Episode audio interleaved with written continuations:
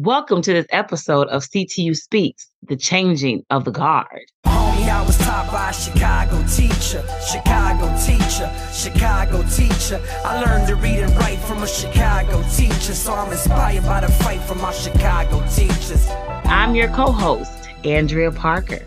And I'm your better co host, Jim Staros. Oh, really? Yeah, that's right. I see, I snatched it from you this time. You always say, You're better. I'm going to be better today. That's fine, because we know you're not, but we'll let you have it. All right. All right. Be like that. So, are you excited about this episode? We're going to talk to our new president and new vice president, Stacy Davis Gates and Jackson Potter. I know this is going to be great. Um, the first time we've had them on the show as they're in their new roles. So that'll be very cool.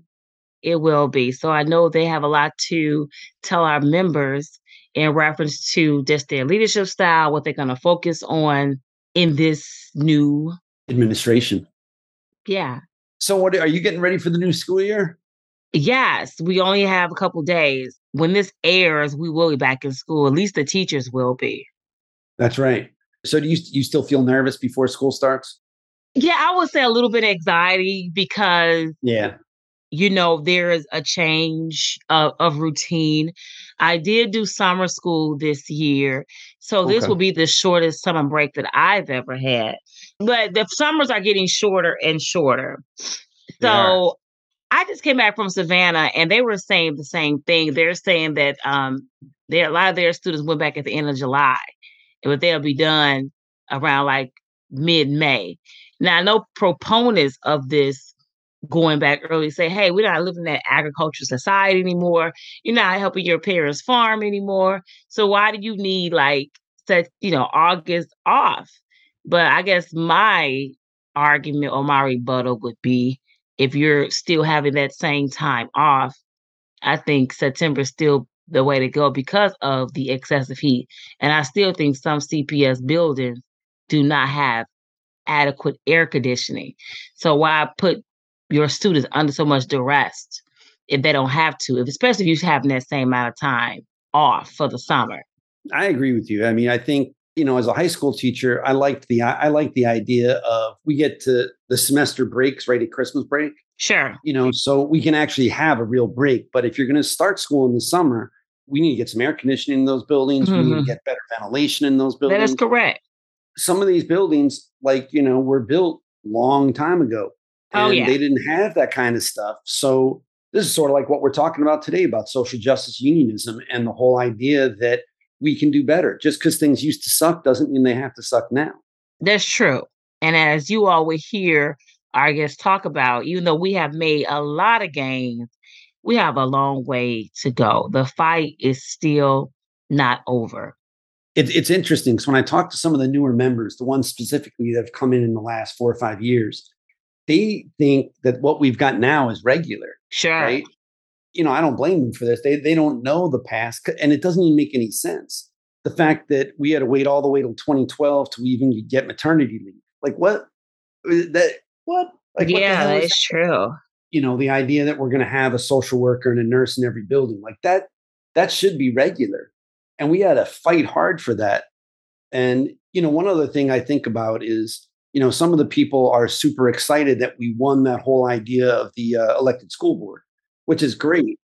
But you know the point i always like to make is all that did is it won us the ability to fight. Before that we couldn't even fight because we couldn't put anybody on the board. But we're still going to have those millionaires and billionaires that are going to be campaigning to run on to be on the school board.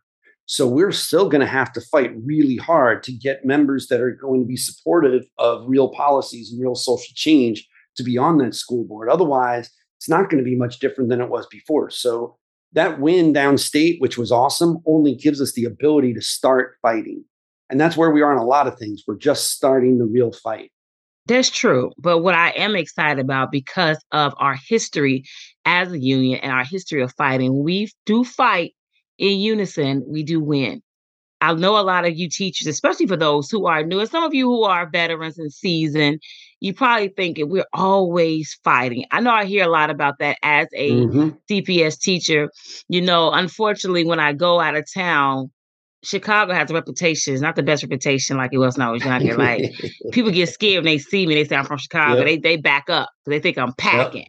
but uh, so that's the reputation, the reputation Chicago has. And as a CPS teacher, um, we have reputation like, oh, y'all about to fight again. What what y'all fight? What y'all gonna fight for now? What y'all gonna be on news for now? Uh, and because a lot of um everyday Chicagoans don't understand maybe the everyday struggle of the teacher, what we're fighting for, and that how we are a lot of times we are an offensive fighter. We see an issue and we fight for our students, and we don't want to be on the defensive because by that time we figure out it's too late. So I think to be a teacher for CPS or to be a part of the union is to fight. You got to roll up your sleeves. When you sign on the dotted line and you become a CPS teacher, you're basically what you're saying is you're going to be an advocate and a fighter for our students. And that's a good thing to be because we need our students need somebody to fight for them. And I'm okay with being a fighter. I completely agree. And being in CTU means you're never alone. So anything that comes up, there's somebody that's there to support that's you. That's right. They're going to jump in. To have your back. That's right. Oh, is that, that how you fight, Miss Parker? I wish I wish I wish our our listeners could see that. Well, they can. That, that was tough. Good. She got a couple couple left jabs in there. right. That was nice. Uppercut. I like that. Yeah. Ooh, nice. All right.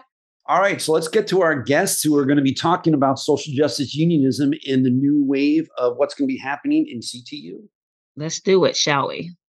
We shall. All right, so we're back now with our new president and new vice president, new president Stacy Davis Gates and new vice president Jackson Potter of the CTU. How are you guys doing today? Our president is on mute. I'm doing well. Um, obviously, not paying attention to the mute button, and happy to see y'all and talk to you all. Likewise, happy to see you all as well. Thank you all for being on the podcast. I know that you all have extremely busy schedules. So we are thankful that you carved out some time out of your schedule to speak with us today. So let's go straight into it, shall we? So this first question is for you, Stacy. Uh, you went from a rank and file high school teacher with Chicago Public Schools to working on the CTU's legislative committee to being a Chicago Teachers Union vice president. And now you're the president that represents educators from the third largest school district in the United States. Tell us, how do you feel about leading this charge? Um, I am extraordinarily humbled and blessed to have an opportunity um, to use my voice, to use my perspective, to use, you know, everything that I received um, from God to push for equity, to push for justice, and to do it within a profession that is profoundly one of the most important institutions in our world. Um, so I am extremely humbled by this opportunity, but I won't be timid either, right? We know. um, it's a three year term.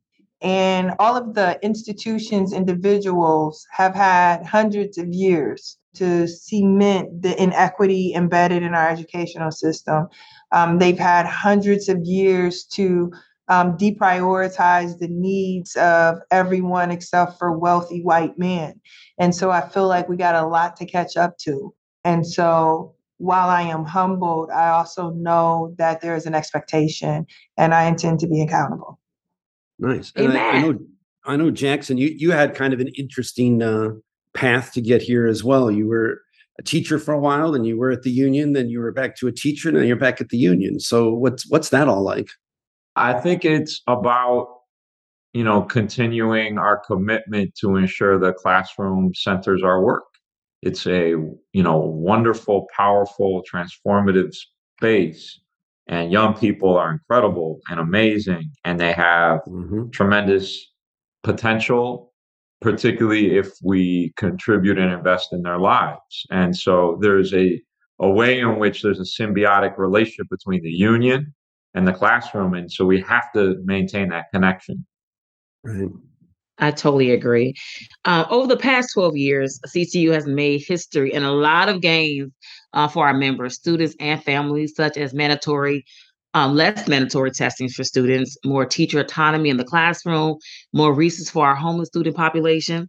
We won a historic contract in 2019 after 11 day strike, and we won one of the best safety agreements in our country after COVID 19 shutdown. What's next? And what are a couple priorities that you would like to accomplish during your time in office? I feel like the first 12 years were spent building the infrastructure to have the platform to begin to push for the type of school day our students need. If our students are not engaged and captivated by what the school community has to offer, they don't have the best experience inside the school community, which means that the workers in the school community also are not having a good experience. Um, a classroom that is one of the most what symbiotic relationships you can ever have, right? And so what we have to do is give children what they need. So a better school day it looks like extracurricular activities. It looks like fine arts. It looks like student government. It looks like debate. Um, it looks like athletics, right? It also looks like for educators an opportunity to perfect and practice pedagogies with our colleagues. So that means that we need to have more time preparing to offer the education to our students, not Sunday nights at our dining room table, but inside of our school community and um, collaboration with our colleagues. Um, we're talking about the students we share the types of methodologies we've found to work well with our students. But you can't do that in passing. It has to be intentional time spent with each other. So we need preparation time and shared preparation time at that. We are going to have to continue to implement smaller class sizes across the city, right? Because our children, their needs um, in Chicago, right? We can talk about the violence, we can talk about the segregation, and how that marginalizes the lives of many of the students that attend our school communities. It takes a lot to try and undo all of that violence, right? Then, on top of that violence, you have the pandemic that is still being violent. And then, on top of that, you have um, inflation that's pretty violent, right? So, you have to think about how do you have children in your school communities and how do you layer the supports that they need so we need smaller class sizes and we need more uh, trained adults in the mental health space. We need more social workers and counselors. We need nurses right? We won the nurses and the social workers and we'll have one in each school in 2024 but who knew we would need more right? So that's a part of it. I could go on, but I want my brother to say a few things, so I'll stop there. I was with Stacy at a PSRP event the other day. You know, I told this joke about how a principal went up to a teacher and a paraprofessional and said, Really appreciate you all. Have a great day. And they said, Okay, and went home, you know, to have their great day. and and part of the, the the joke is that we have bad bosses because we have a mm-hmm. bad system. And so even when you have good people trying to do good work in administrative positions, if they're not provided with the resources, the power, the you know willingness to collaborate with teachers and educators in the building, then it, it doesn't work as well as it should.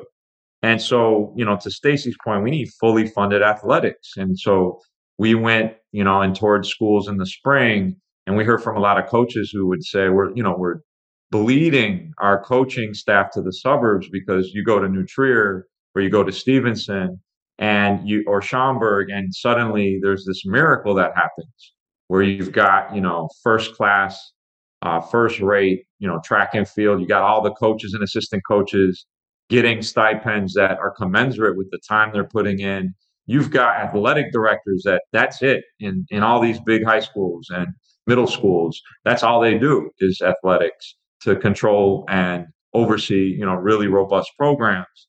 Uh, they have paramedics that are paid, you know, to be on the field uh, and trainers to help, you know, deal with that. And so what we've got is a separate and unequal system where the kids in New Trier, who are the whitest and wealthiest, get double what our students receive, Black and Latinx overwhelmingly low income. And our students actually require double to address the historic neglect and racism that has led to the divestment. And so, you know, I think Stacy and I talked about like a, a, we're in a selective enrollment city where, you know, you got Gold Coast and then Englewood and there's a 30 year delta in life expectancy. And so we want our schools to be places to address those inequities and to redress them. Part of that is asserting schools do not belong to principals, they belong to our communities. That's right. You know, and that kind of brings us to the next thing I wanted to talk about. You guys were part of a visionary team from the very beginning who saw how CTU could be a social justice union, not just focused on the bread and butter issues that normally unions and unionists are, are looking at. Maybe you can talk for a minute about why the need for social justice in a teachers union and how has that transformed our members um, who have benefited from this? So I think that the term bread and butter is so limiting and small and marginal. Because if you think about bread and butter, you're only eating that before the salad or the soup course comes. You're you're that's only fair. eating, you know, and so that's all you get to have. yeah, good mm-hmm. point. Good point. Just think of the psychology behind people who only call for the thing at the dinner table that's supposed to just keep your mouth quiet and your tummy satiated, right? Mm. That's nothing. Because that's a boss term. Someone brought the boss's term into the labor movement and tried to tell us that that's the thing that we need to get. So you, I, I want to understand the history of that term. I'm gonna mm-hmm. Google that and start a process because I just, I just think it. Look, I love food, and if you only offering bread and butter, that's not that. That's not a meal. that is not a meal. You don't want me with my feet under your table. So you know, just think about that for a minute. But um, pivoting from what I think is um, small into something that is both bigger and, and necessary is this whole concept of what we do in this city. When you sign up to become a Chicago public school worker, you've signed up to become a Chicago resident.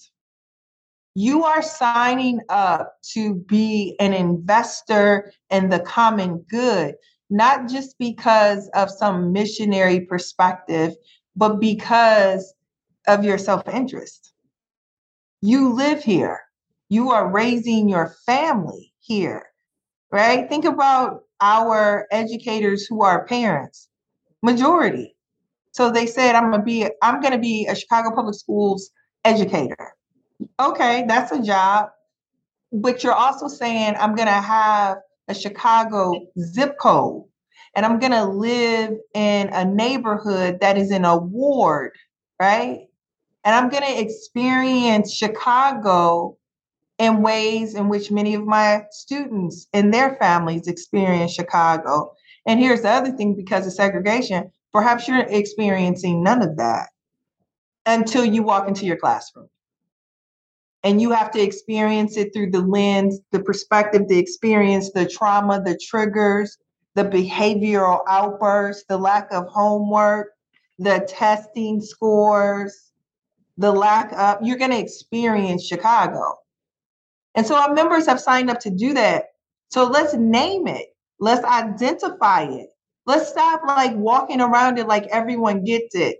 We have a bigger stake in how this city is situated, who wins and who loses. Because it turns out that even if our members are on the winning side of the selective enrollment of this city, they might be on the losing side of the selective enrollment as a worker. They're experiencing this city, which is why it's important that their union represents that experience, which is why it's important that our union has something to say about the lack of affordable housing in the city. Or how about this thing? The fact that you kicked people out of the public housing you made promises that you knew you were lying about when you were making them. And then you say, I'm going to give you a school, but I'm going to put it on your land. think right. of, you know, so you think about that, but don't be mad at the Chicago Teachers Union when we say, of course, we want new schools, right? You have schools with uh, paint peeling from the ceiling. you have schools with ceilings imploding on the people in the building. So, of course, we want new facilities, green facilities. That's what we want. And we don't want it on housing that the families we serve were supposed to live. Again, go back to that statement bread and butter. See how they limit us? see how the power structure, not they, how the power structure that benefits from the limitations of others, that's how they limit our imagination, right? Instead of saying you can have housing and a school, they said pick one. Jackson, did you want to add? Sure. I, I actually think Stacy's um, bread and butter reference it might might come from Mother Jones uh, back in the late 1800s. She said, you know, the labor aristocracy was too busy hanging out with powerful people in boardrooms and banquet halls when we need to be in the streets with martyrs and saints, right? And I and I think that speaks to what Stacy's describing. You know, we both taught at Englewood High School, which was targeted and underfunded, and it was an all-black school that didn't have the type of resources to meet the needs that students showed up with every day. And you know, instead of supporting the school adequately, um, they were deciding to close it. And that led to this whole, you know, school closures, which came at the tail end of the CHA plan for transformation that was the greatest loss of public housing in the country's history. So that displacement, you know, that we've lost 70,000 students in the last 10 years and they're overwhelmingly black and brown, you know, tells us that this divestment hasn't stopped. We, I think we've limited it. We've stopped them from, you know, having a wholesale restructuring of the city, but we have a long ways to go. And if we don't address it more substantively, we're in trouble. Like, so in some ways, your wages, salary, benefits, it's intimately linked to this question of, well, who's in your classroom? Because if if that's a shrinking population, if families aren't stabilized, if they don't have what they need, then you're not going to have a job that allows you to teach those students either. Why do we have to fight so hard? And what I've taken to is history and how arrogant we are to believe that since 2010, we can change everything that's been happening for centuries. I get it. We are right about it, right? We are right about the injustice of what we um, have to deal with in our school communities where there is probably a school resource officer there, but not a social worker, or that the children who come into our school communities don't get much agency in how it works out for them, but none of us are there if they're not there. So, what other institution deprioritizes the voices of those that make it possible for you to be there? That's rhetorical because I'm sure we could find more. The very nature of the work we do is predicated on the Black and Brown bodies that come into that building. And they are the most deprioritized voice, them and their families, and this whole milieu that's why I identify myself as a mother because I do know how disempowering it feels to be um, a parent in the Chicago public schools. That's why an elected school board is important, right? Because it at least gives me a shot to say something about something. But more importantly, for our union, is going to mean that the boldness in which we enter our spaces with, we're going to have to expand that footprint because now we do have an elected school board. Like we can't retreat because we won the thing. Actually, we have to accelerate and increase our footprint because the thing now is that in 2024, whoever the mayor is in 2024 will get to appoint 11 people. And then we will, along with this entire city, put forth an idea about who the other 10 should be, which is, I think, too, honestly, why 2023 is important because that individual will still be your boss and Lori Lightfoot has been a failure. And it's contemptible. The way in which she's behaved with people who are invested civic partners, people who are raising their children in the city, people who labor in the city. Imagine treating people that you need as poorly as she's treated us, right? And all we wanted was a nurse and a social worker, a HEPA filter, even access to vaccines for ourselves, our families, our students, and their families. You know, common good things, things that we should be, you know, partnered on. That said, I think um, Chicago being what it is is forcing us to have a voice in 23 and 24 in ways that will be deeply connected to how our next contract fight is projected and how the next contract is won. Does that make sense? Definitely. Definitely makes sense. So we will be remiss not to mention your predecessors, Jesse Sharkey and the late Karen Lewis. And they really fought to have a social justice union. And many would say you both have some large shoes to fill. So, what is something that you gleaned from their leadership and that you may continue to use in your current administration? I think there's a lot of continuity. You know, I, I was Karen's chief of staff. Uh, Stacy was her political director. Then, you know, Stacy served with Jesse as his vice president.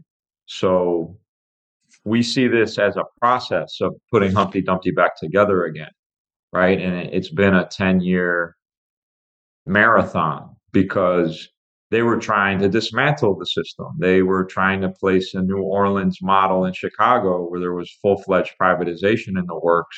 And we stopped them by confronting it head on.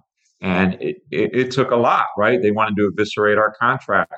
They threatened 2,000 layoffs if we didn't give them our 4% raise. And then they took the raise anyway in 2010. They passed legislation to make it uh, what they thought would be virtually impossible to go on strike. And then we surpassed that obstacle, right? So we've had obstacles all along the path. And then, as you referenced, Parker, the 2019 historic agreement, that wasn't just defense like it was in 2012 when we went on strike for the first time in a quarter century. That was about actually adding things that we've never had before. I think we can see where this is headed, right? The tra- trajectory when I was a kindergartner in CPS, I went into all the selective schools, never had a full time nurse or social worker. So we're actually like creating transformative contributions that have never been available to CPS students in the past by virtue of our advocacy and our fight. A new study just came out from Harvard that shows economic connectedness is actually the best predictor of how do you address poverty? How do you enhance mobility for um, you know low income students and communities? And they found this Harvard study found like selective enrollment schools, IB programs actually contribute to the divide between rich and poor because you're separating out wealthier students from more low income. And instead of living together, working together, collaborating, learning from one another, building lifelong friendships that actually share the economic pie, we've created a society where, you know, you're locked in.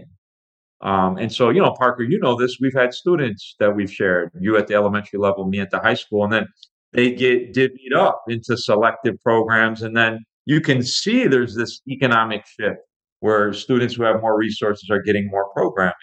So we've got to change that. We, we've got to address that. So these are systemic issues that, you know, Stacy and I are committed to. They're thorny, right? Because we have members working in all of these places. But if we don't have this conversation, we're not going to have that kind of justice. Uh, we're not going to address the racial disparities that we all know is ultimately necessary for building the school Chicago students deserve. Look, Jackson and I cannot fill anyone's shoes but ours we are going to be appreciative, even reverent about the sacrifice of leadership Karen and Jesse provided for our movement in this city forever. Their leadership is how we get to the point where we can even talk about having a band in an elementary school. Think about how lowball everything was that we couldn't think about a saxophone and a drum set in an elementary school. They've lifted us from sub zero, and we're literally at zero right now. I want to be clear about what it is and what it ain't.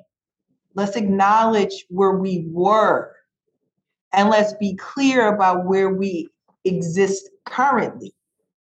And our work in this iteration of leadership is to get us beyond zero. We have to remake public schools in Chicago, but we can't do that without remaking neighborhoods in Chicago.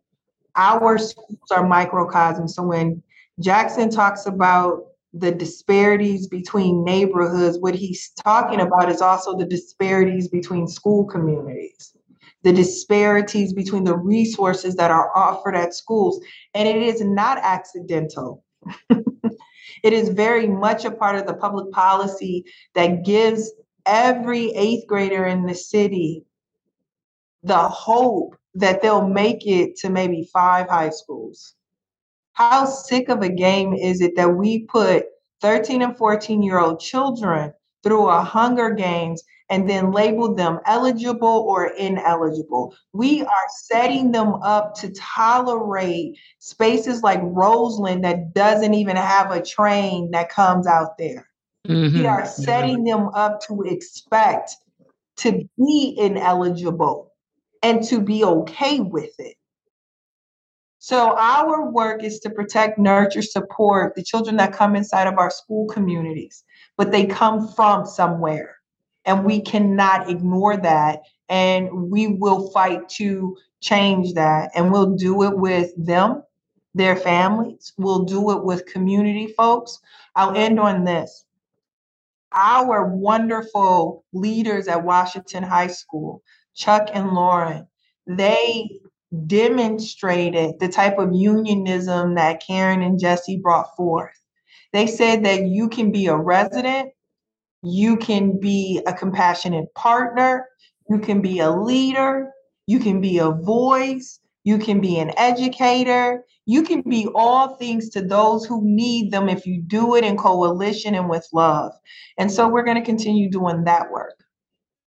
So in that light, what could what can rank and file members do to get involved and help support you guys in your vision as the new leaders of CTU? I think we are going to need to really rebuild some of our committee structures and align those to the work ahead. So when we think about the calendar, we've got municipal elections. The primary is in February, right? Like not even months from now.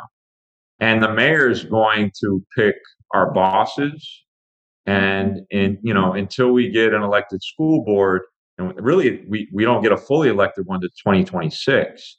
Uh, so there's a critical decision and choice and set of activities we're going to have to engage in to determine who's the next mayor because they control the school system.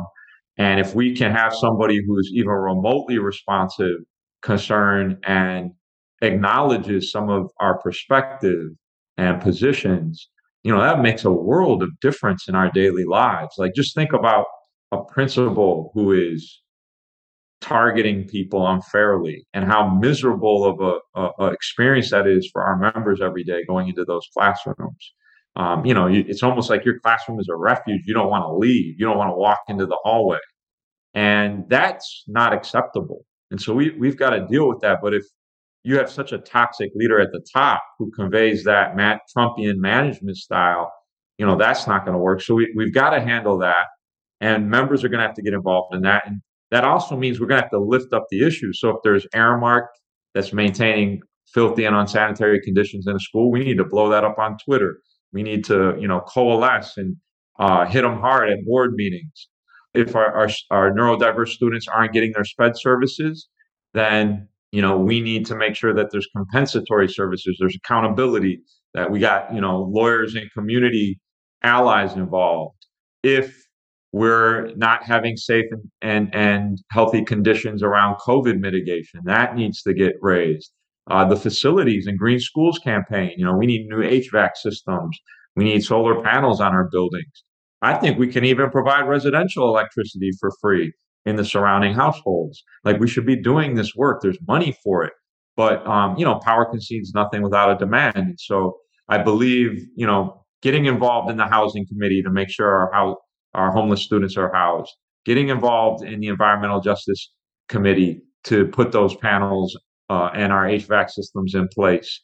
You know, getting involved in our testing committee to make sure we're, you know, being able to teach and not just test. Um, you know, there's so many different things that we can do together for aligned and involved, and then lift up the voices of educators in buildings, expose those conditions, rectify them, um, and then elect a mayor who will do the same, and then elect the school board that will do the same the following year, and then win a contract that will, you know, address those things more fully in 24 as well. So that's, you know, the arc of our work, and it's really going to require all of us. Members have to see themselves as powerful. They have to see themselves as worthy of living in a society where people have. We have to begin to transform our thought process and paradigm for what we think this is and what it ain't. And I underscore ain't. Sorry, English teachers. But I do underscore because I, I, I just think we have to we have to build new frames and place new expectations inside those frames predicated under we deserve because we are powerful. That's right. I like that.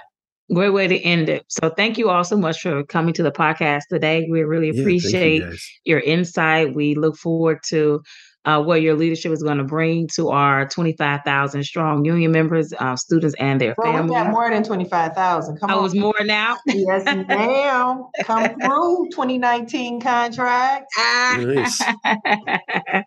well, how many we got, Stacy? I will always say nearly 30,000. Okay, nearly 30,000. Good. Ooh. That's even better. I'll take it. I'll take it.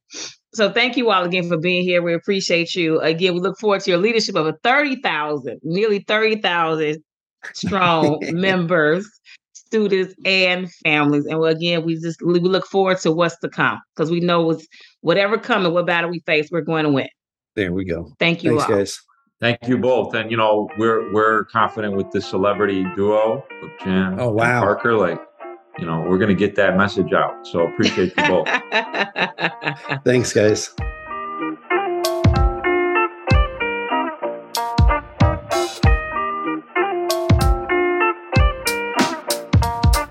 Well, thanks for listening to another episode of CTU Speaks, where we got to talk to Stacy Davis Gates and Jackson Potter, the new leaders of CTU. And they told us a little bit about where we're headed with social justice unionism and the direction that we're going to be taking for the next three years of their leadership. yes, very exciting, insightful conversation. Well, where, can members get us if they need to talk to us about this or some other issue? The fastest way to get us is definitely to call us at 312 467 8888. Again, you can call CTU Speaks at 312 467 8888.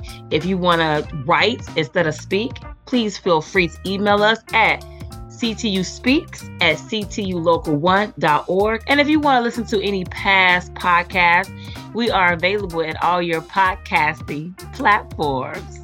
That is correct, including one called Podbean, which I didn't even know was a thing. And just like we talked about with our leaders, if you want to get involved in what's going on here at CTU, be a little more involved on the day to day, and maybe you got some issues that you want to push forward, you can also join us on our any of our committees, which is really where most of the work at CTU is done.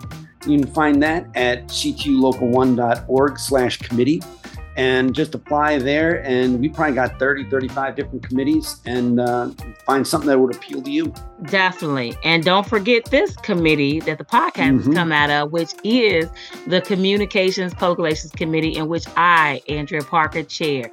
So, again, thank you so much for listening to this episode again of CTU Speaks, Changing of the Guard, where we only speak what matter. See you next time. Thank you, guys.